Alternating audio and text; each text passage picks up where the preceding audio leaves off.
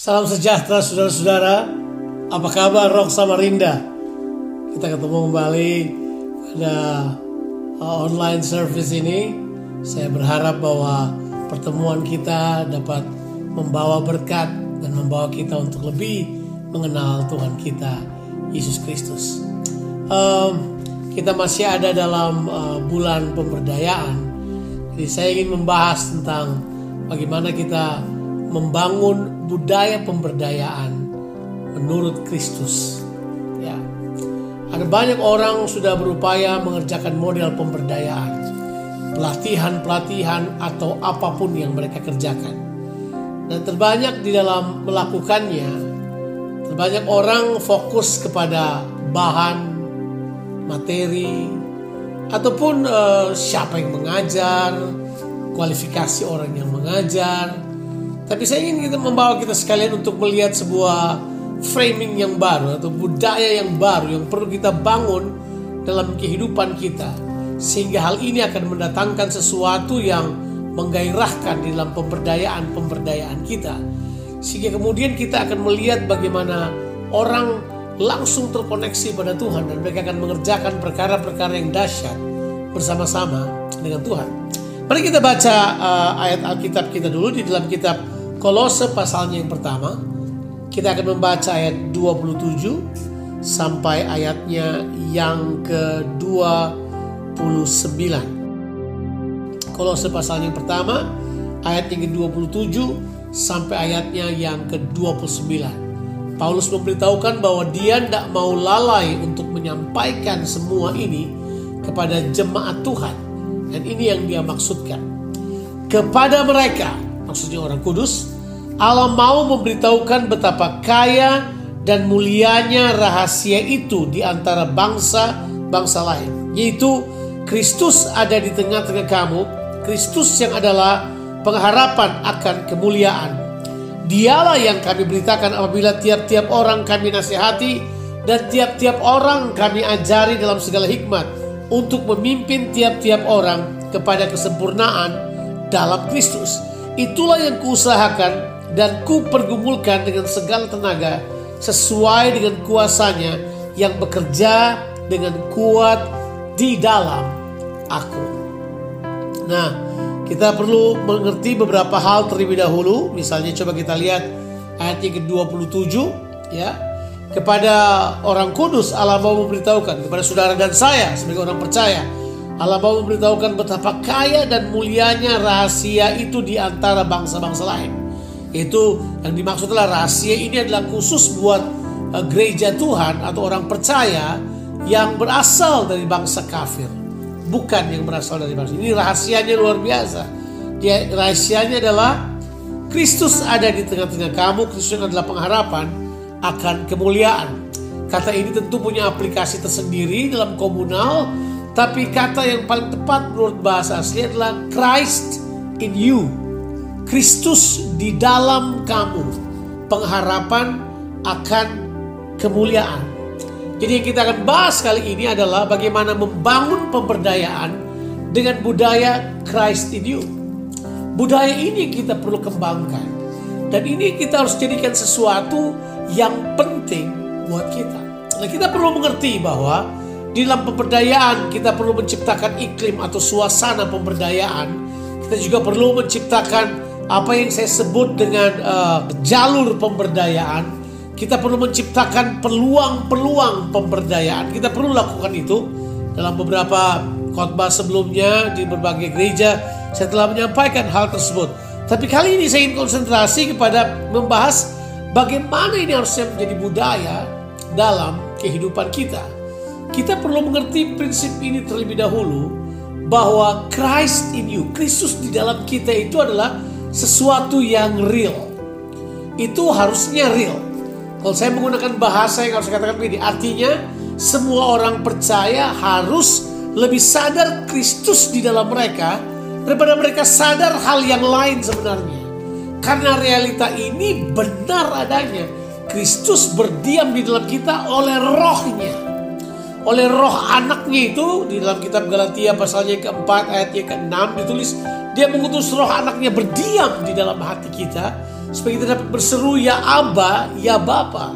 Roh anaknya ini, roh Kristus ini berdiam di dalam kita. Christ in you. Nah ini sudah ada di dalam kita, laten di dalam kita, sudah berdiam di dalam kita. Jadi kita tidak perlu berupaya lagi untuk meminta dia masuk karena dia sudah ada di dalam kita. Alkitab berkata begitu kita percaya kepada dia, Roh Kristus dikirim dalam kehidupan kita. Ini yang membuat kita punya satu apa tuh hubungan yang khusus dengan Tuhan, satu koneksi, satu akses dengan Tuhan yang dapat langsung terjadi. Nah ini kita perlu sekali untuk memahami terlebih dahulu. Mengapa? Mengapa sih bilang kita harus membangun budaya ini terlebih dahulu? Sebab budaya Christ in you ini penting sekali. Kalau kita tidak punya budaya ini, maka kita akan berupaya untuk memasukkannya dari luar. Kita perlu membantu dengan hal yang lain. Saya telah melihat bahwa orang telah menggunakan cara-cara tertentu untuk memberdayakan. Saya tidak salahkan cara-cara itu. Ada yang menggunakan motivator, ada yang menggunakan orang-orang yang pandai, orang yang pintar. Mereka menggunakan buku ini, buku itu untuk kemudian berupaya untuk memperlengkapi mereka. Tapi mereka gagal untuk mengenali sesuatu yang lebih luar biasa. Paulus di sini mengatakan hal ini karena Paulus mengetahui bahwa di dalam dia kuasa itu bekerja. Ayat 29 beritahu buat kita bahwa dia akan buat apa saja itulah yang kuusahakan dan kupergumulkan dengan segala tenaga sesuai dengan apa? Kuasanya yang bekerja dengan kuat di dalam aku. Jadi sebenarnya simpel. Begitu Christ in you kita sadari, kita kemudian sadar bahwa Kristus di dalam kita ini akan apa itu rilis kuasanya melalui kehidupan kita.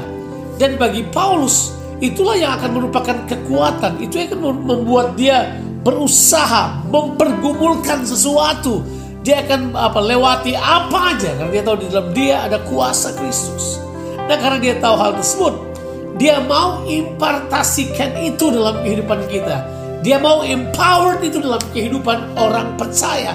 Bahwa di dalam saudara ada Christ in you. Jadikan ini budaya saudara. Kita perlu membangun ini. Ya. Sampai kita sadar betul bahwa dia ada di dalam kita. Kesadaran kita kemudian menjadi kebiasaan-kebiasaan yang kita bangun. Menjadi sesuatu itu. Suatu rutin yang kita ketahui. Sampai kita tiba pada budaya.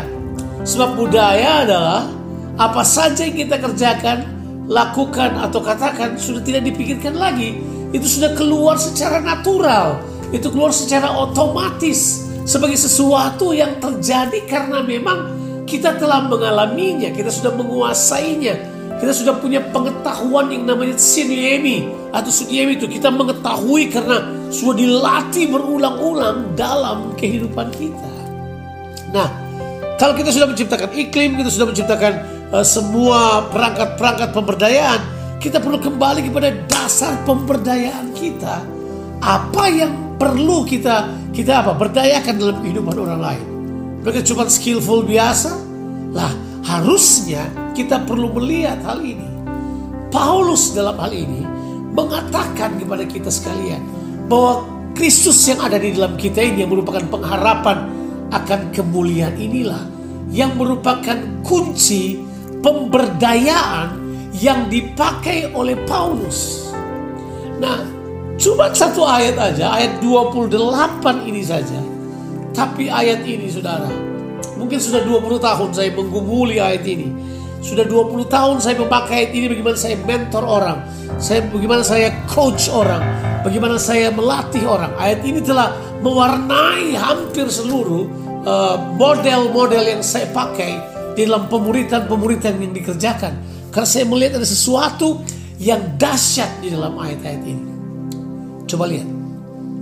Paulus berkata begini.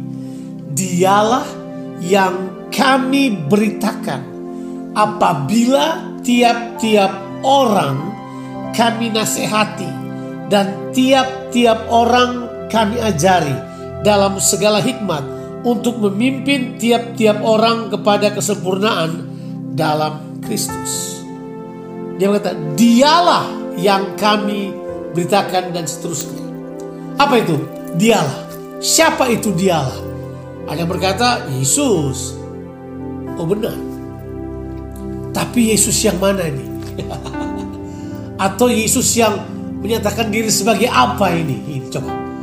Yesus Tuhan kita itu yang dimaksud Paulus di sini dialah yang kami beritakan adalah Christ in you itu. Kristus yang di dalam kamu itu. Itu yang dia beritakan.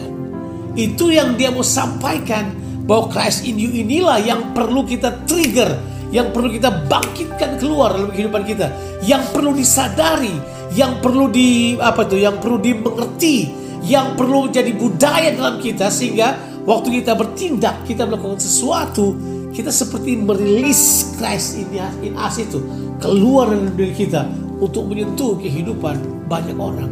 Sebab saya mengerti betul apa yang dikatakan dalam 2 Korintus pasalnya yang ke-6 ayatnya yang ke-16, 15, 16 dan 17 seperti dikatakan ini. Apakah persamaan antara bait Allah dan Belial? Sebenarnya nggak ada persamaannya. Ini loh yang dia maksudkan bahwa Tuhan mau berdiam di dalam kita. Dia mau tinggal di dalam kita dan dia mau bergerak di dalam kita. Kata dipakai adalah berdiam dan hidup. Harusnya dia mau diam dengan kita, dia mau apa itu? Dia mau reside dengan kita, tapi dia mau actively work in us and through us. Dia secara aktif dan itu bergerak di dalam kita dan melalui kita. Itu dalam 2 Korintus pasal 6 ayat yang 16, 15 dan 16 kalau sudah baca. Saudara akan menemukan gambaran yang jelas bahwa Paulus mengerti betul. Eh, begini, kalau kita mau memberdayakan orang lain, kita memberdayakan jemaat yang kita pimpin, dalam pemuritan kita, dalam coaching kita, dalam mentoring kita, ini mulailah dengan ini membangkitkan kesadaran. Mulailah dengan itu membangkitkan kesadaran bahwa Christ in you, the hope of glory. Artinya ini, Kristus di dalam kamu adalah pengharapan untuk hidup dalam kualitas Tuhan. Itu pengharapan untuk hidup dalam kualitas Tuhan. Kualitas hidup, kualitas karakter, kualitas kuasa, kualitas approach, kualitas strategi, itu itu yang kita perlu kita perlu pahami bahwa Christ ini, Kristus di dalam kita inilah ya yang harusnya di-trigger keluar untuk memanifestasikan semua kualitas hidup Yesus dari dalam kehidupan kita. Nah, coba kita lihat. Paulus menggunakan beberapa kata kerja di situ, ya. Dia menggunakan beberapa kata kerja. Yang pertama adalah dialah yang kami beritakan. Ya, kita tahu itu kata yang dipakai adalah preach ya dalam bahasa Inggrisnya. Harusnya declare sih. Dialah yang kami nyatakan, dialah yang kami sebutkan dengan lantang. Dialah yang kami proklamasikan, ya. Kata yang dipakai adalah kata gelo. Itu adalah sebuah kata yang mengatakan bahwa sebuah proclamation, to proclaim, to declare, untuk menyatakan sesuatu dengan dengan confidence. Ya, itu. Tapi kemudian kata yang kedua dia berkata, apabila tiap-tiap orang kami nasihati. Terjemahan bahasa Inggris menggunakan kata warn seperti seperti sebuah peringatan ya. Nah, kata-kata yang dipakai di situ adalah nauteteo ya. Nauteteo itu nauteteo itu punya pengertian aslinya adalah gini. To put in mind. Oh. Berarti Paulus bilang begini, Christ in you itu perlu ditaruh dalam pemikiran kita. Harus menjadi pola pikir kita. Put in mind. Sebuah peringatan buat kita. It should be in our mind. Sesuatu yang tidak boleh keluar dari pemikiran kita. Dia harus menguasai cara berpikir kita. Itu kata yang dipakai dalam kata nasihati. Jadi menggunakan beritakan. Yang kedua nasihati, put in mind. Menaruh dalam pikiran kita supaya, supaya menjadi pola pikir kita. Tapi kemudian kata yang ketiga adalah yang diajari, yaitu orang kami ajari. Ajari itu kata yang dipakai biasa, kata bahasa Yunani didasko, ya, ya. Kata didasko itu punya pengertian bahwa diajari.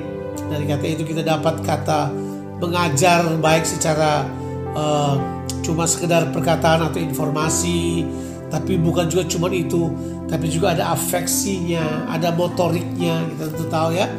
Kita tahu persis dalam ilmu mendidik anak kita tahu hal tersebut. Ya, ada yang cuma uh, kemampuan berpikir yang dirangsang, tapi juga ada menciptakan suasana yang menyenangkan, tapi juga perlu sekali ada apa tuh langkah-langkah praktis yang kita kerjakan untuk membang, membangun apa yang disebut dengan motorik ya kalau dalam ilmu pedagogi itu. Nah kalau kita lihat hal tersebut, dia mau mengajar kita dengan apa? Pemahaman Christ in you. Tapi ini yang kemudian saya kaget waktu membaca ayat ini. Dan memimpin tiap-tiap orang kepada kesempurnaan. Memimpin. Kata memimpin itu kata yang dipakai di dalamnya adalah paristemi. Paristemi itu punya pengertian sebenarnya mendampingi. To stand beside. Mendampingi kita. Ini yang kita sebut dengan proses pendampingan untuk present orang, untuk membawa orang pada kesempurnaan di dalam Kristus. Coba coba kita berhenti sebentar untuk berpikir dulu sebentar saja. Untuk berpikir. Ini yang disebut dengan semua cara kita counseling, semua cara kita melatih orang, cara kita memuridkan orang. Harusnya yang pertama adalah membangkitkan kesadaran bahwa Kristus berdiam di dalam mereka. Kalau kita bangkitkan hal tersebut, saudara sedang seperti membangkitkan sesuatu dalam diri seseorang. Nah, membangkitkan ini perlu sekali kekuatan pola pikir kita yang terus harus diubahkan. Makanya dia memberitahukan kata itu tuh, put in mind, no teteo, put in mind. Kita perlu taruh dalam pemikiran kita bahwa Kristus berdiam di dalam kita. Itu yang harus kita menguasai kehidupan kita. Sampai itu menjadi budaya dalam kehidupan kita. Sehingga waktu kita memberdayakan orang lain. Kita tidak lagi mengambil sumber-sumber yang lain. Kalau kita trigger dari dalam orang tersebut. Orang tersebut akan kemudian tersambung dengan Kristus. Tersambung dengan Kristus Di sinilah kata tinggal di dalam Kristus itu. Di mana kita mau membuat Yesus tinggal dengan kerasan dalam diri kita. Ya, bahasa Indonesia adalah katoi kasai. Berdiam dengan kerasan di dalam diri kita. Supaya kemudian dia yang kerasan ini. Dia mau berdiam dengan kita dan dia mau bekerja melalui kehidupan kita. Kita perlu terus mengembangkan hal ini. Kita perlu mengajari orang hal ini kita perlu trigger hal ini dari dalam diri orang-orang yang kita bina. Ini adalah sebuah kunci saya kira. Saya kira para pemimpin harus kembali kepada hal ini. Christ in you, the hope of glory ini. Untuk trigger sesuatu dari dalam diri seseorang. Untuk memahami Kristus. Berpikir tentang Kristus. Dikuasai oleh Kristus. Cara pikir seperti Kristus berbudaya Kristus. Ini yang kemudian kita harus kejar. Ini yang kita perlu impartasikan pada orang. Ini yang kita harus paristemi. Ini harus kita lakukan pendampingan-pendampingan kita dengan orang. Untuk memastikan bahwa mereka semua mengerti betul bahwa Christ in you. The hope of glory. Saudara, kita memang perlu menciptakan budaya kita perlu menciptakan budaya pemberdayaan yang baru. Saya mempercayai bahwa sering kali kita kadang-kala perlu baca buku. Saya pembaca buku, saya suka baca buku.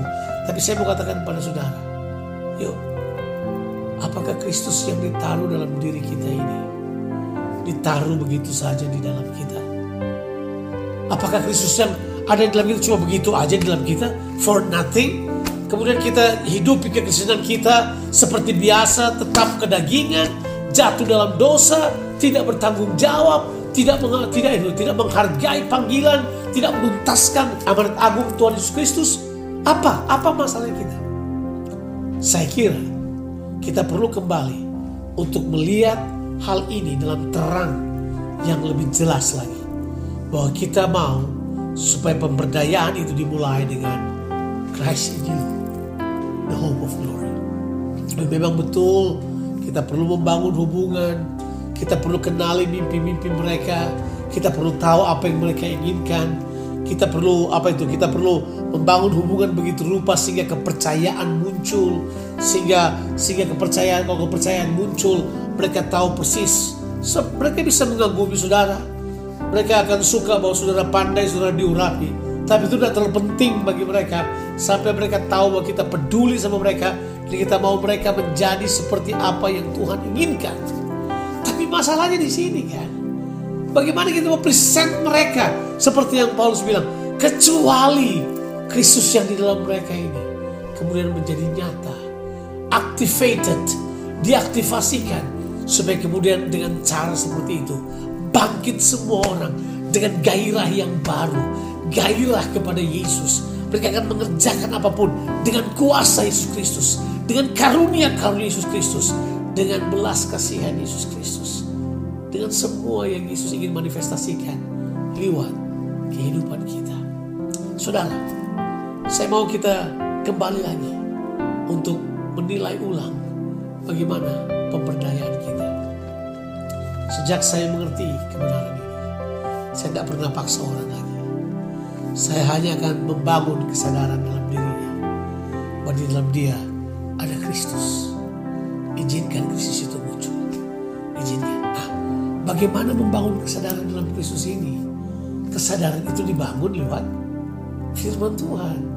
Merenungkan firman Tuhan. Memberi makan manusia rohmu. Supaya manusia rohmu ini sadar terus mengirim pesan kepada pikiran saudara sehingga pikiran saudara itu sadar terus menerus bahwa Kristus itu ada di dalam saya. Saya dalam keadaan begini, Kristus ada di dalam saya. Kalau dia ada di dalam saya, kesembuhan bisa muncul dari dalam. Kekuatan bisa muncul dari dalam. Hal-hal kemudian kita sadar bahwa tujuan pemberdayaan kita itu adalah inside out. Bukan outside in. Kita paksakan ini dari luar ke dalam. Kita nggak bisa lagi melakukan hal tersebut. Di zaman ini, kita perlu terima semua yang Tuhan Yesus sudah kerjakan buat kita. Kemudian dengan hal tersebut kita melangkah maju untuk mengerjakan apa yang Tuhan inginkan kita kerjakan. Kembali kepada kata budaya tadi. Budaya itu akan betul-betul terjadi kalau dimulai dengan sebuah penyembahan. Kita tahu kan Kata budaya itu akar katanya adalah cult. Cult, cultivate, culture. Cult adalah penyembahan. Cultivate adalah membajak. Kultur adalah budaya. Nah, coba perhatikan kata ini. Kalau kita menghargai, menghormati, itu namanya value. Kalau kita menghargai, bahwa memang benar Yesus berdiam dalam hidup saya. Kalau saudara sadar, tahu persis bahwa Yesus berdiam dalam kehidupanmu. Akankah saudara bermain-main dengan kehidupanmu? No sir. Akan muncul penghargaan, cinta, kasih. Tiba-tiba semua di-trigger dari dalam. Nah kalau ini sudah muncul, saya yakin step berikutnya adalah tanggung jawab akan semakin bertambah komitmen akan semakin bertambah. Inisiatif akan semakin tinggi. Kita kemudian melihat diri kita akan kemudian dalam pengorbanan-pengorbanan pelayanan sudah bukan masalah. Sebab kita tahu Kristuslah yang memanifestasikannya dari dalam kehidupan kita. Mari saudara-saudara, kita sebagai orang percaya, saya pengen sekali untuk katakan lebih banyak lagi pada saudara tapi saya mau katakan ini saja sebagai penutup dari semuanya. Kalau kita berhasil membangun itu tuh budaya pemahaman Christ in you di dalam kita, dalam pemberdayaan saudara akan melihat akan terjadi terobosan-terobosan baru dalam kehidupan kita. Christ in you, inside out empowered. Tuhan memberkati kita sekalian. Amin.